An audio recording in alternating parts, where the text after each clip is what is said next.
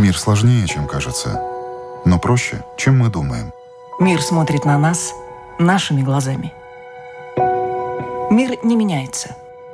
Меняемся мы. Люди и страны. Специальная проекция Латвийского радио 4 «Портрет времени».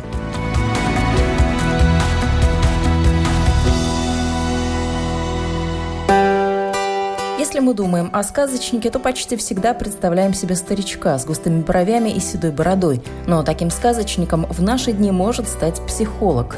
Взрослый человек будет на полном серьезе разбирать поведение Колобка, кота в сапогах или других персонажей. Это программа «Портрет времени». Меня зовут Яна Ермакова. И сегодня наша гостья – детский практикующий психолог Светлана Воронина – она сказкотерапевт, действительно член Международного союза сказкотерапевтов, кандидат психологических наук и доцент кафедры специальной педагогики Ярославского государственного педагогического университета имени Ушинского.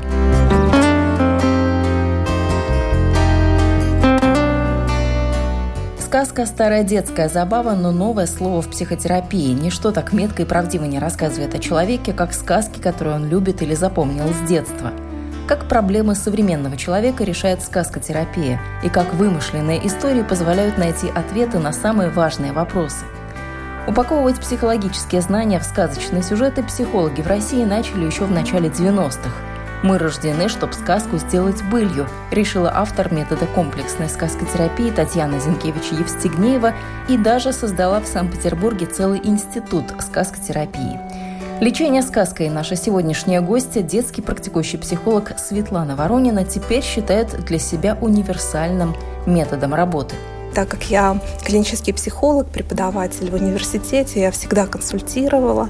А вот. Ну, в какой-то момент те методы, которые я использовала в консультировании, а, меня перестали устраивать. Я стала искать метод, который бы был больше органичен моему характеру. Мне очень важна деликатность воздействия, чтобы а, способы воздействия были а, экологичные, да, и Таким образом, я открыла для себя комплексную сказкотерапию, автором которого этого метода является Татьяна Дмитриевна Зинкевич-Евстигнеева, и пошла учиться.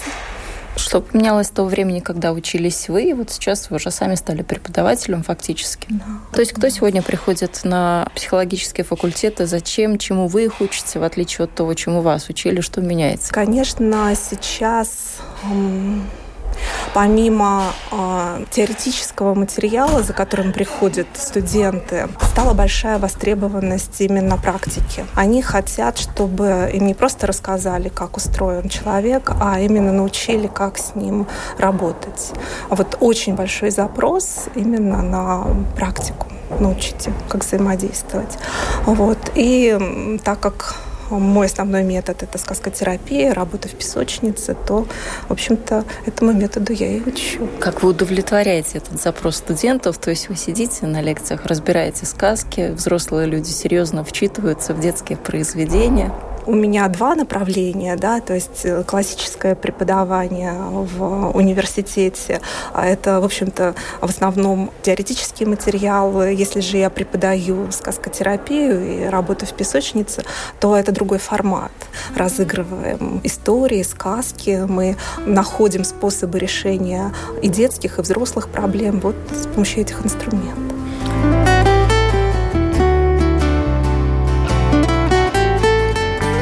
Насколько серьезно можно относиться к сказкотерапии? Многие, когда слышат такое э, новое модное слово, веяние, они начинают думать, что ну, взрослые в детство впадают, насколько это соответствует мифу или реальности? Ну, сказкотерапия все-таки это научное направление. Как научное направление сказкотерапия имеет и свой предмет, и свои законы, и основную область работы.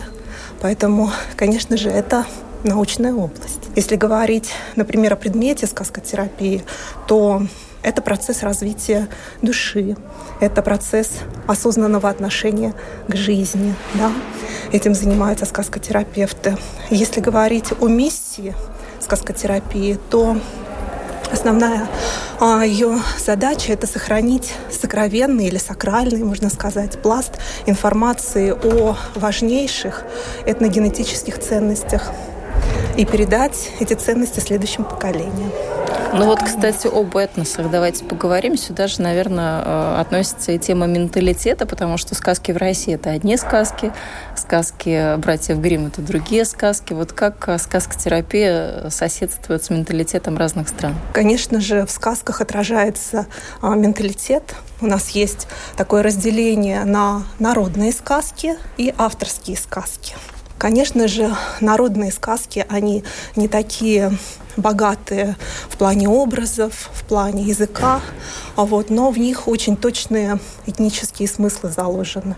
Да, в зависимости от этноса в каждом свои смыслы заложены. Если говорить об авторских сказках, вот вы привели пример «Братьев Грим, то там, конечно же, много образов и много личных проекций тех авторов, которые пишут сказки. Поэтому а, они читаются с большим интересом, но нужно, а, так скажем, понимать, что и проекции там тоже есть. Колобок полежал-полежал на окне и соскучился, да и покатился. Катится колобок по дороге, а навстречу ему заяц. «Колобок, колобок, я тебя съем!» Сказочника и одной сказки на все времена и поколения нет. Выбор того или иного сюжета и последующей метафоры или аллегории зависит от конкретных задач и возраста. Так, например, ребенка с помощью сказки можно познакомить с буквами и цифрами, подростку помочь принять себя и окружающих. А сказка для взрослого человека – это возможность провести параллель со своей жизнью и начать что-то в ней менять или исправлять. Если мы работаем с маленькими детками, то там хорошо подходят э, сказки народные, сказки о животных, потому что в этих сказках, во-первых, есть предупреждение, да, а если мы возьмем сказки а, для самых маленьких, там курочку рябу, колобок, теремок, то в этих сказках заложено именно предупреждение, что делать не надо. Они предупреждают ребенка, не убегай, если мы говорим о колобке. Вот, они предупреждают ребенка о том, чтобы а, ребенок смотрел, кто перед ним, да, потому что с каждым, кто встретится на твоем жизненном пути, нужно строить отношения по-особому. Если перед тобой встречается медведь, что одним образом нужно строить отношения, волк, лиса и так далее. Вот. И эта сказка предупреждает о том, что не нужно петь всем одну и ту же песенку, потому что хвостовство, да, оно до добра не доводит. Обязательно а, встретится манипулятор, который тебя перехитрит. То есть сказки для маленьких деток — это сказки предупреждения. Да? И, конечно, в народных сказках, где основными персонажами являются животные, да, а они носители социальных кодов определенных, то эти персонажи учат ребенка социальной грамотности. То есть, читая народные сказки, ребенок становится социально грамотным. Но здесь, наверное, другой вопрос в том, что современному ребенку недостаточно просто прочитать сказки. Современному ребенку нужно распаковывать их смыслы, расшифровывать. Собственно, этим и занимается сказкотерапия. Мы не только читаем ребенку сказки, мы не только разыгрываем с ним сказки на песке, мы и открываем послания, которые в этих сказках для ребенка заложены. Детки не очень усидчивые, они не очень читают. Как с этим быть? Насколько они знают о тех же колобках, лисичках, волках? Какой хороший вопрос вы задали.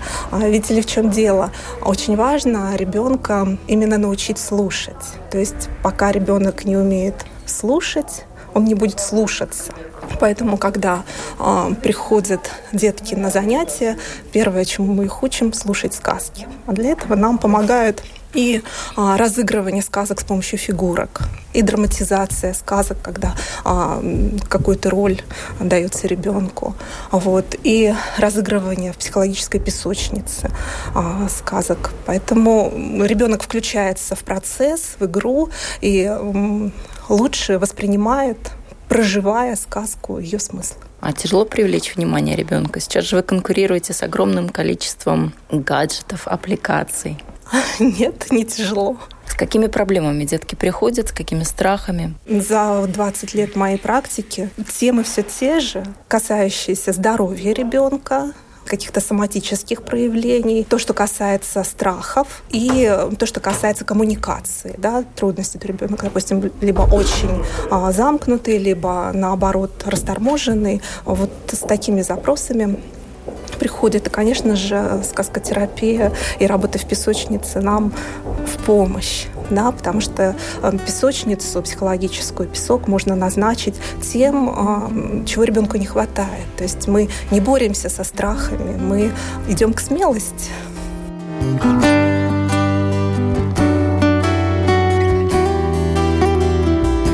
Вот интересно тоже в этой части нашего интервью перейти к взрослым проблемам. Насколько сказки взрослым помогают, потому что взрослые отличаются очень такой большой долей скепсиса ко всему, и в том числе, наверное, и к сказкотерапии. Ну, какой взрослый будет на себя примеривать какие-то детские образы или говорить о добре и зле? Вот как э, сказкотерапия воздействует и работает э, со взрослыми? Ну, видите, она работает прекрасно со всеми, потому что если мы берем сказку «Колобок» и читаем ее трехлетнему ребенку, то а, в ней а, передаем смысл того, что держись ближе к старшим, не убегай далеко, это опасно. Да, если мы работаем с подростками, то в той же сказке «Колобок» мы открываем э, социальную грамотность, что с разными людьми учись разговаривать по-разному. Вот, смотри, кто перед тобой, подбирай э, подход к этому человеку. А если мы разговариваем со взрослым человеком, то та же сказка «Колобок» — это сказка о предназначении. То есть если ты родился хлебом, то твое предназначение быть съеденным. Какая философия? Ну а как же школа лидерства, которая учит прямо противоположному о том, что ну вот родился ты тем, кем родился, но у тебя есть шансы стать кем хочешь, главное поработать над собой. Я не вижу здесь противоречий, потому что чтобы быть лидером, в общем-то, нужно открыть самого себя и, а, в общем-то, сказки, они помогают сделать эти открытия, потому что каждый герой, когда ему нужно открыть свою миссию в жизни, он отправляется в путь-дорогу, правда, он покидает отчий дом и проходит определенный ряд испытаний.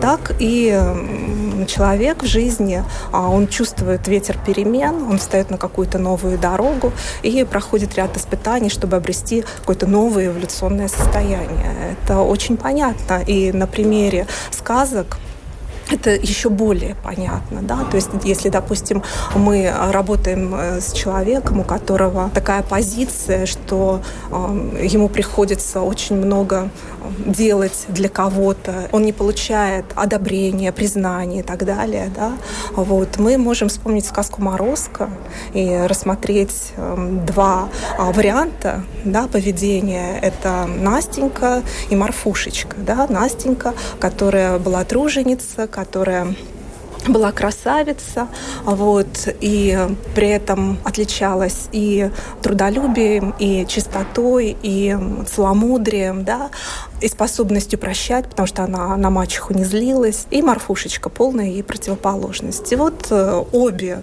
а, героини попадают в одну и ту же ситуацию встречи с Морозко. Только Морозко вот в нашем случае может символизировать трудную ситуацию или стресс. И вот как э, это испытание трудной ситуации проходит Настенька, вот и как проходит Марфушечка.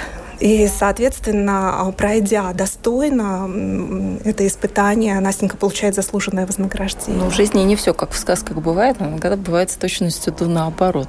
А, вообще показывает практика, что именно как в сказках, так в жизни не бывает. Да? То есть если человек эм, с чистым сердцем трудился, в нем не было а, обиды, мести, а, агрессии, злобы. Он обязательно получает заслуженное вознаграждение. Но в сказках есть и отрицательные герои. Может быть, э, детям, взрослым симпатичнее именно отрицательные герои? Мы а, отрицательных героев э, со знаком минус даже не воспринимаем, да, потому что а, мы говорим о том, что нам встречаются разные помощники. Одни выступают в роли дарителей, которые дарят нам знания, другие выступают в качестве учителей, а, которые обучают нас чему-то. Даже, например, Баба Яга в сказках а, – это персонаж, который учит Василису и а, как порядок наводить, и семена перебирать, и прясть, и ткать. То есть она выступает для нее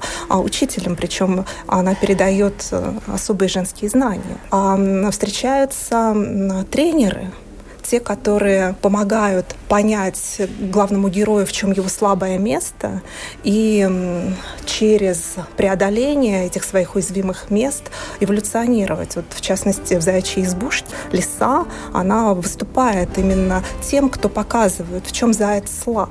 Сколько книг у вас дома? Сколько полок со сказками? Ой, я, я не считала, если честно. Очень много. За психологической помощью сегодня приходят больше и чаще, говорит гостья программы «Портрет времени» сказкотерапевт, детский практикующий психолог Светлана Воронина. Меняется и суть запросов, и это очень хорошо показывает новые тенденции, которые появляются в обществе.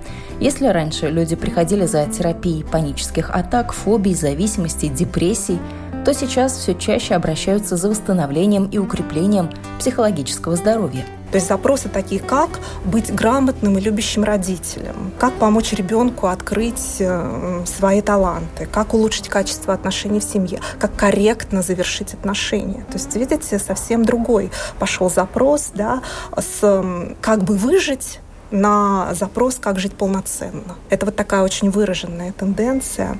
А вторая тенденция, которую я наблюдаю, она связана с тем, что люди стали искать свое.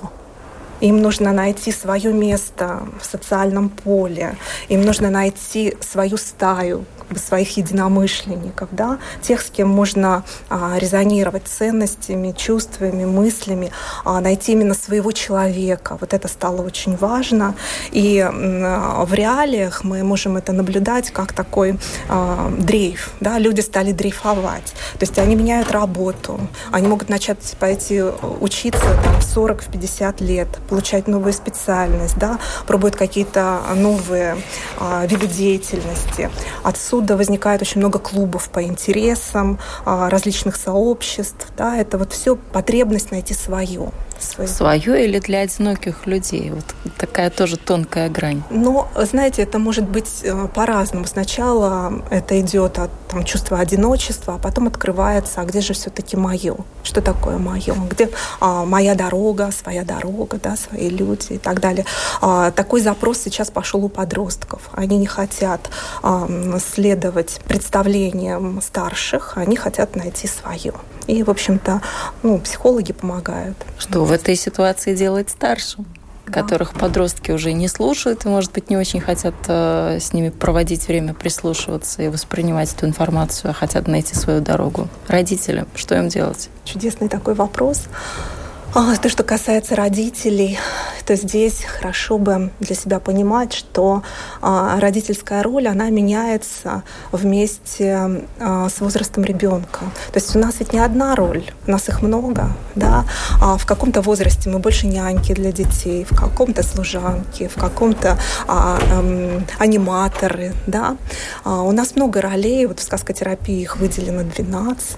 Мы продюсеры, меценаты для своих детей. И вот в подростковом возрасте самая такая основная родительская роль становится это душевный друг. Это очень сложная роль, потому что в ней нет морализаторства.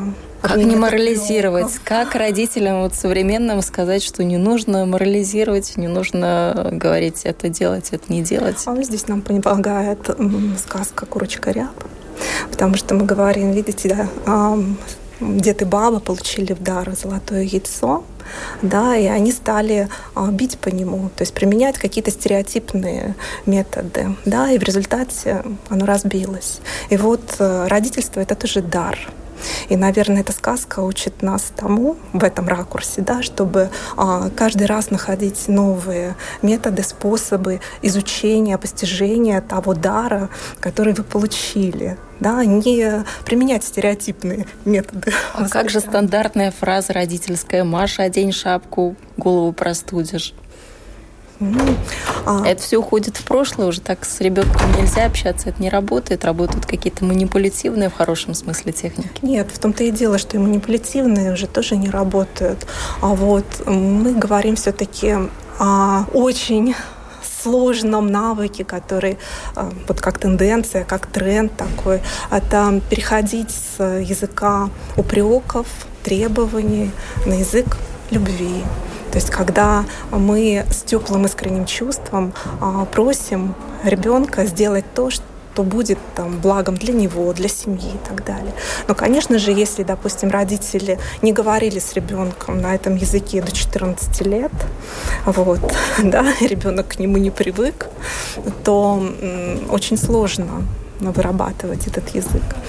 Вот. И здесь опять-таки помогает а, психологическая помощь, потому что подросток может прийти к сказкотерапевту и понять то, что с ним происходит сейчас, потому что, а знаете, вот э, такие академические знания о том, что знаешь, у тебя сейчас подростковый возраст, а вот, а для подросткового возраста характерны такие подростковые реакции, как группирование, эмансипация, хобби-реакции и так далее. А когда мы говорим ему о том, что знаешь, вот э, тебе сейчас уже 15, да, а, когда тебе было 9 лет, ты встал на дорогу взросления. И вот эта дорога, она а, очень длинная. Она длиной в 12 лет.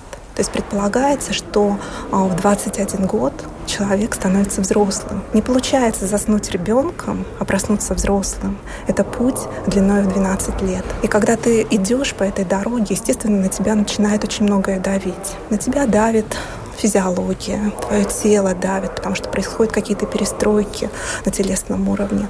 На тебя давит социум, потому что какие-то новые формы а, требований возникают, да, а вот на тебя давит сексуальность, потому что внутри тебя появляется любовная энергия, и тебе что-то нужно делать с этими импульсами. Да? На тебя давит а, коммуникация, а, потому что так как ты раньше общался, уже не получается, тебе приходится по-другому общаться.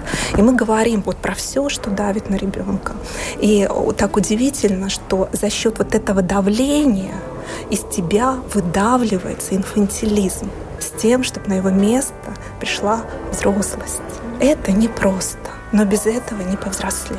То есть что получилось? Я дала ребенку метафору, метафору дороги взросления. И дальше мы уже можем а, говорить а, с ним о том, что его ждет на этой дороге, какие соблазны его могут ждать, да, какие препятствия, какие у него есть тревоги и опасения. Поговорить с ребенком – это, конечно, более действенно, и дети, подростки, да, они, конечно, открываются такой информацией.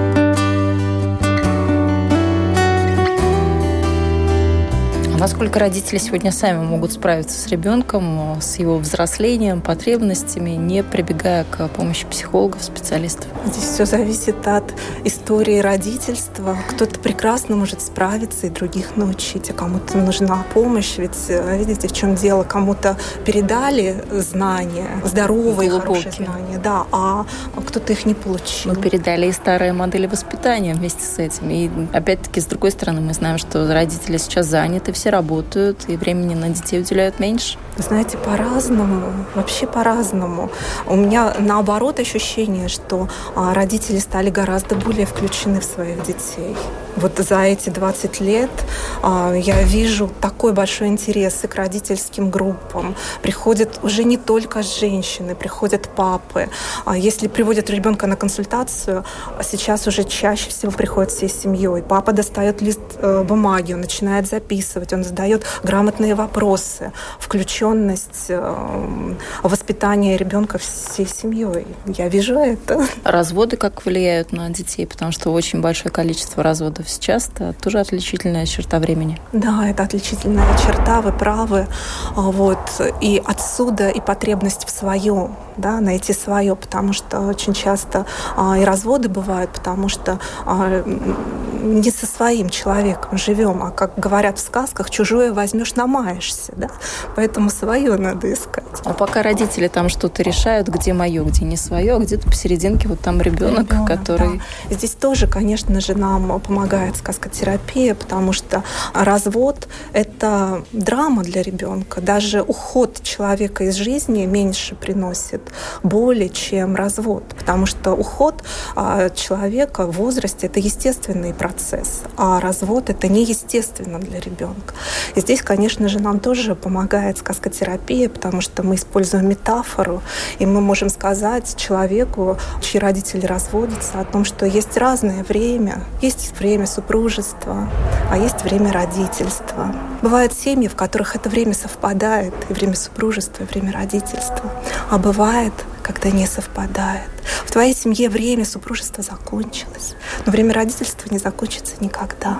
Тебе сейчас нужно научиться дарить свою дочернюю или там, сыновью любовь родителям и принимать родительскую любовь от них. Давай будем учиться это делать. И ребенку становится легче, проще. То есть такие философские беседы с ребенком вести уже фактически с самого детства. Конечно. Они способны. Они, более того, сами очень много интересного расскажут. Только слушай. Сколько нужно разговаривать с ребенком, сколько уделять ему времени и как проводить время вместе, а когда оставить его одного – на эти, казалось бы, простые интуитивные вопросы родители сами для себя отвечают по-разному. Светлана Воронина говорит, золотой середины нет – да и для каждого возраста свои пропорции – общения, одиночества и коллективного времяпрепровождения. Если говорить о том, как ребенок растет, то у него выраженная потребность включаться во все семейные дела. Поэтому, а, если это возраст там, двух, трех, пяти, семи лет, он естественным образом включается в дела, и мы общаемся на бытовые темы, на а, те впечатления, которые появляются в нашей жизни. Да? Вот. А в подростковом возрасте, конечно, уже мы ждем, когда взрослеющий человек пригласит нас к беседе, когда он придет с каким-то вопросом. Вот, и мы будем искать для него ответ. Из всего нашего разговора, так если вы вот э, краткий делать, то можно заключить, что с современными детьми, с современным поколением все в порядке. Общий язык найти можно. Я считаю, что да, общий язык найти можно, но есть, конечно же, а, моменты, которые есть и в нашем обществе. На детей очень влияет пропаганда.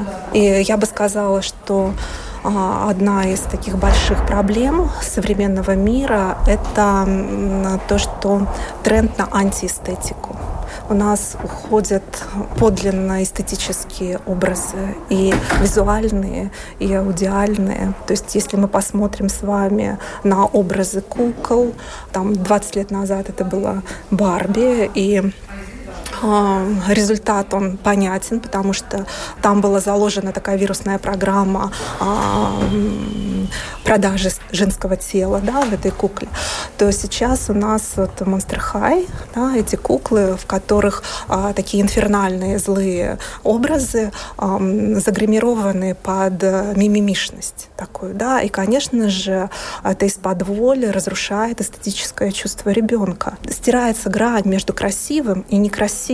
Сначала в визуальных образах, потом а, сотрется грань между красивым и некрасивым поступком. Тем самым идет разрушение а, нравственности, духовности и так далее. То есть вот это очень большая проблема. Еще какие опасности вы видите? Или наоборот что-то, что формирует э, хороший задел на будущее? Из хорошего я бы назвала тенденцию к осознанности. То есть у людей сейчас большая потребность понимать самому, что происходит во мне.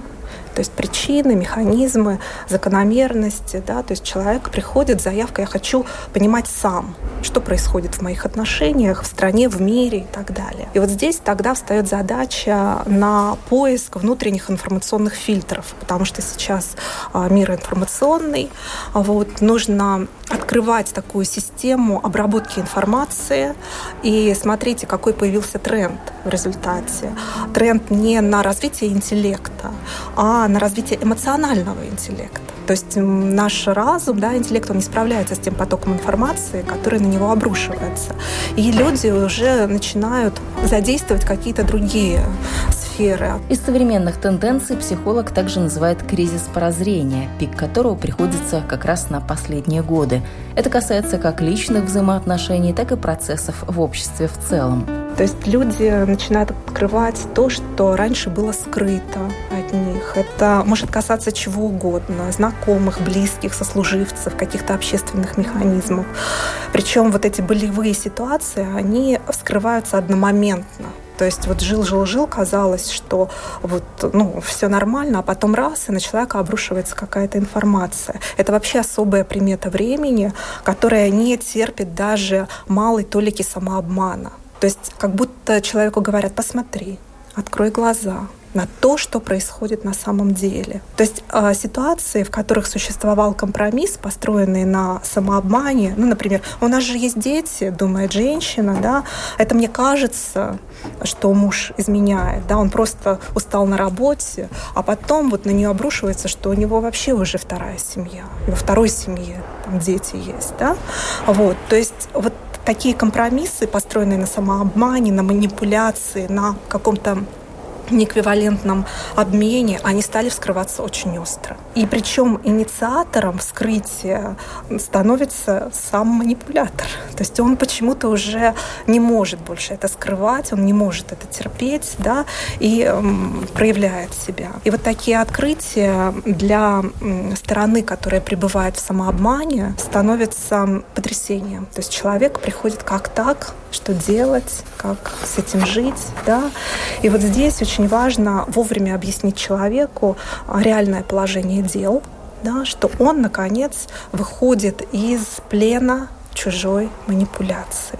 И теперь нужно привыкать к свободе. А оказывается, к свободе тоже требуется адаптация. Не все способны жить в состоянии свободы.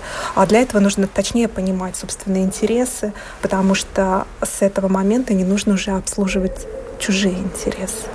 И вот это в разных сферах происходит такой кризис прозрения. А что повлияло на такой вот э, взрыв э, такого количества ситуаций? Почему их стало больше? Ну, это, наверное, все взаимосвязано, потому что помимо кризиса прозрения есть еще тенденция к а, информационному очищению. То есть люди уже не могут носить внутри себя какие-то старые программы. Человек просто начинает очищаться от устаревшей информации на всех уровнях. На уровне чувств, мыслей, желаний, стремлений. Да? И люди жалуются, говорят, я ощущаю это как бремя. Я хочу скинуть это с себя. Я устал с этим жить. Да?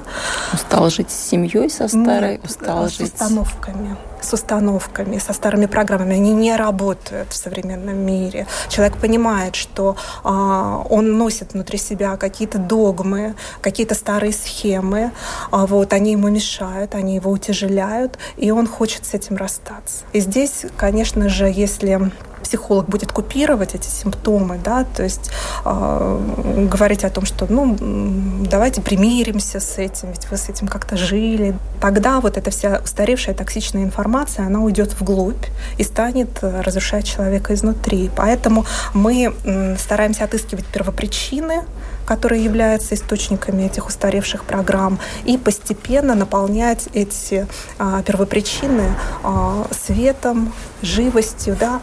А, то есть, ну, например, человек живет с такой установкой, что нужно говорить всегда правду родители на это настроили. И очень хорошая, в общем-то, установка, да, но она у него а, с возрастом становится очень жесткой.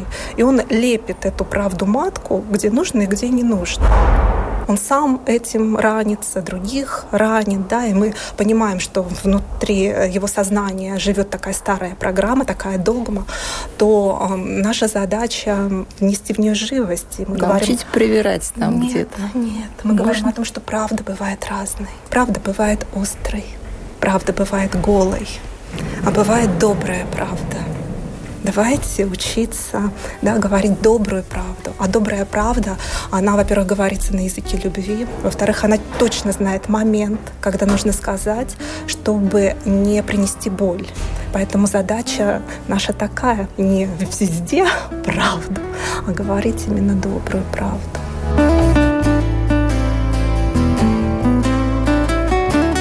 Еще раз вернусь к названию нашей программы. Не случайно мы ее назвали «Портрет времени». Вот то время, в которое вы сейчас живете, оно для вас какое и каким будет будущее, исходя из нашего сегодняшнего дня? Ну, у меня в плане времени ощущение того, что, во-первых, оно очень сильно ускорилось. Сейчас какие-то скорости космические. В связи с этим такие же космические перемены чтобы мы действительно становились более гибкими, эластичными, с тем, чтобы эти перемены принимать, открываться этим переменам. Они будут разные.